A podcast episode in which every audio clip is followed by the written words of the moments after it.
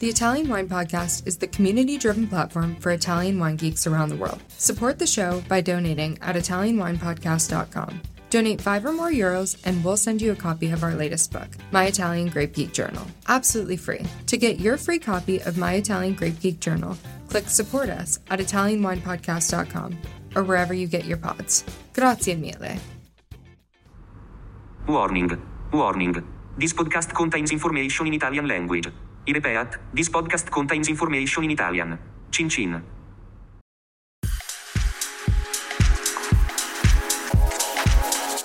Welcome to this special Everybody Needs a Bit of Scienza edition of the Italian Wine Podcast. Here's the premise Vinitaly International Academy community members Send us their questions for via Chief Scientist Professor Attilio Scienza. We record his answers, and Stevie Kim tries to keep him in line. Sometimes, it works. Thank you for listening. Hello, everybody. Welcome to Italian Wine Podcast. We are back with Professore Scienza. He's sitting right next to me.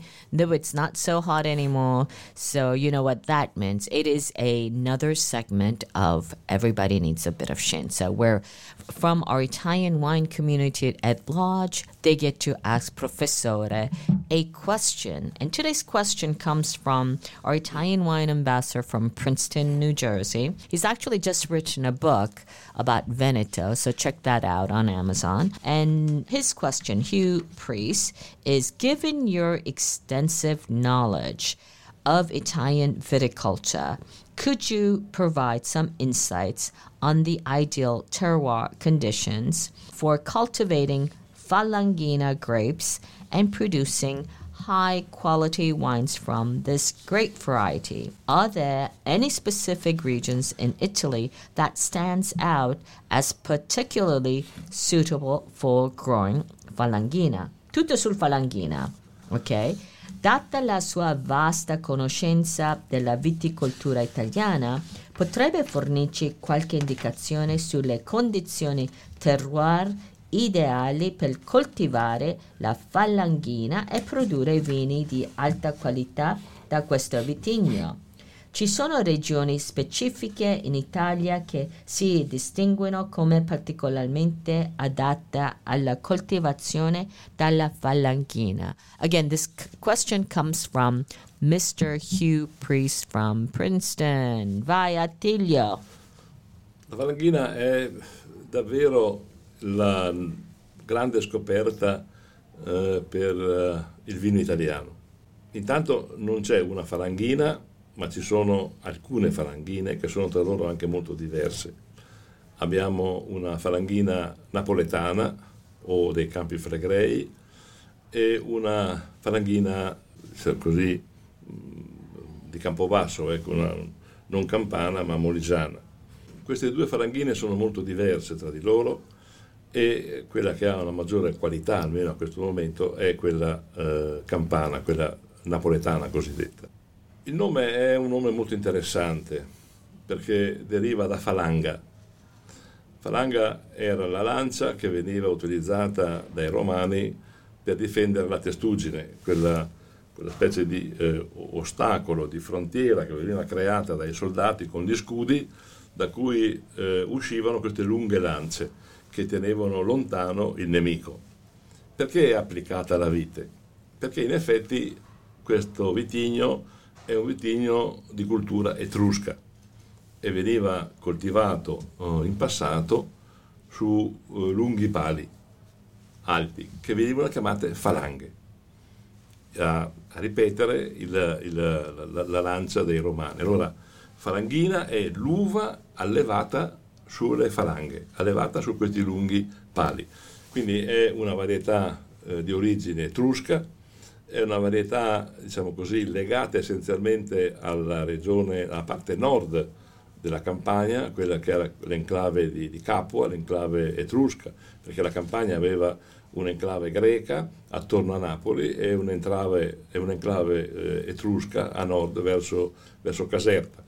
Queste due enclavi, queste due realtà culturali, eh, antropologiche, convivevano, avevano funzioni eh, direi abbastanza diverse, si integravano e naturalmente avevano cultura del vino molto diversa, mentre i napoletani tendevano ad avere una cultura greca, la parte nord aveva una cultura etrusca, quindi vini molto diversi, vini frizzanti, vini freschi, non di corpo, leggeri.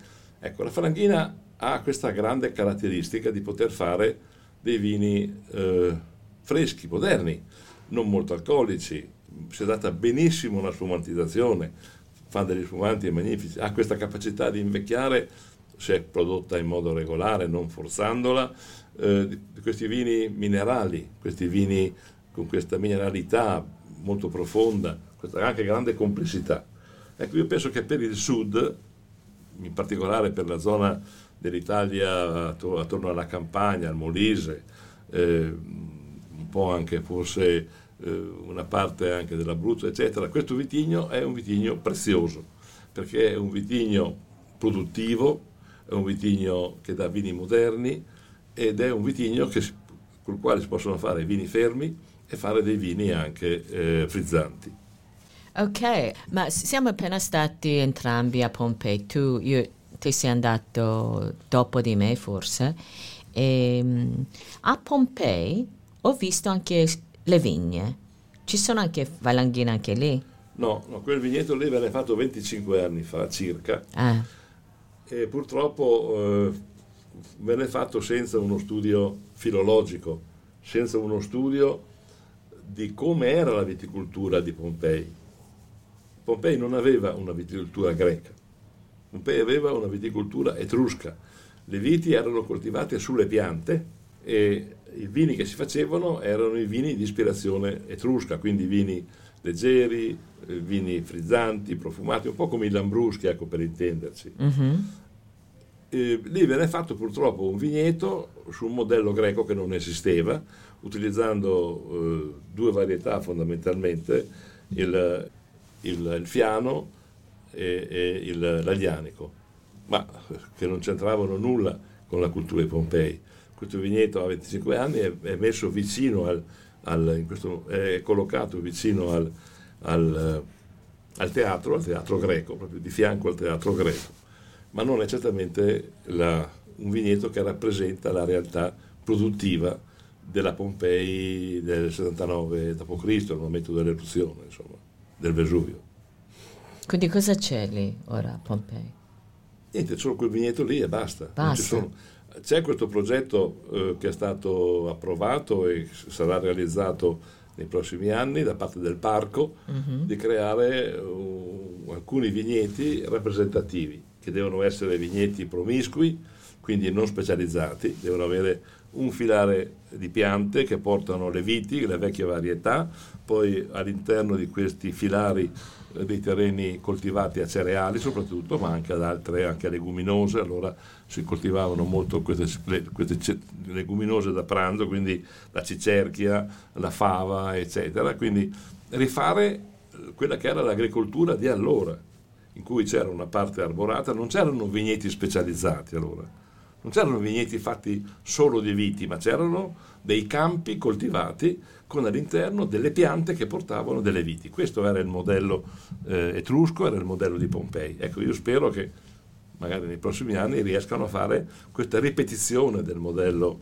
anche perché è un modello molto sostenibile dal punto di vista ambientale, è un modello molto sostenibile anche dal punto di vista climatico, perché le viti che sono sulle piante sono protette dall'eccesso di radiazione, eh, non vengono rovinate dall'eccesso di luce, per esempio.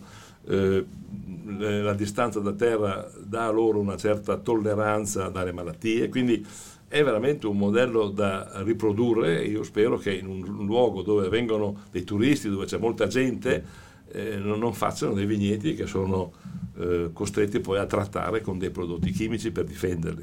No, oggettivamente c'è un flusso di visitatori Milioni. No, sì, notevoli. Non pensavo perché io sono no. stata a Pompei quando non so, ero tipo, non dico liceo, ma quasi, subito dopo. È un posto, un museo. Un richiamo enorme. Sì, pazzesco. È, Comunque. è, è una città che è rimasta così come, come duemila anni fa. Sì, sì. Eh, non ce ne sono più di quelle città No, perché lì, no. pur- meno male o purtroppo, non lo so, dipende da, da chi ci viveva la, la cenere che ha ricoperto tutto ha eh, conservato eh, tutta, tutta, la realtà, non solo delle case, ma anche eh, de, delle attività, anche del, degli affreschi, cioè è, è una, una, una realtà fantastica e irriproducibile, qualcosa che ci porta duemila anni indietro e ci fa sognare. Sì.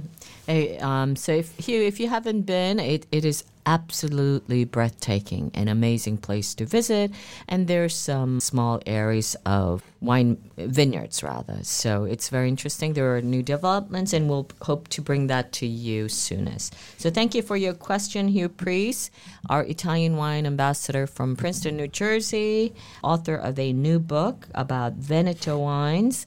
And that's it. It's a wrap for now. Until next time, thank you for joining us. Don't forget to subscribe and hit that, you know, like button wherever you get pods if you can. That really would be helpful for us to grow. And we thank you, all of us, for joining us once again. And don't forget our sister channel, YouTube. It's called Mama Jumbo Shrimp. It's about wine travel in Italy. That's it. My name's Stevie Kim, and with Professore Attilio Scienza, signing off until next time. Ciao, ragazzi. Bye bye. Bye bye. Listen to the Italian Wine Podcast wherever you get your podcasts. We're on SoundCloud, Apple Podcasts, Spotify, Himalaya FM, and more. Don't forget to subscribe and rate the show. If you enjoy listening, please consider donating through ItalianWinePodcast.com. Any amount helps cover equipment, production, and publication costs. Until next time, chin chin.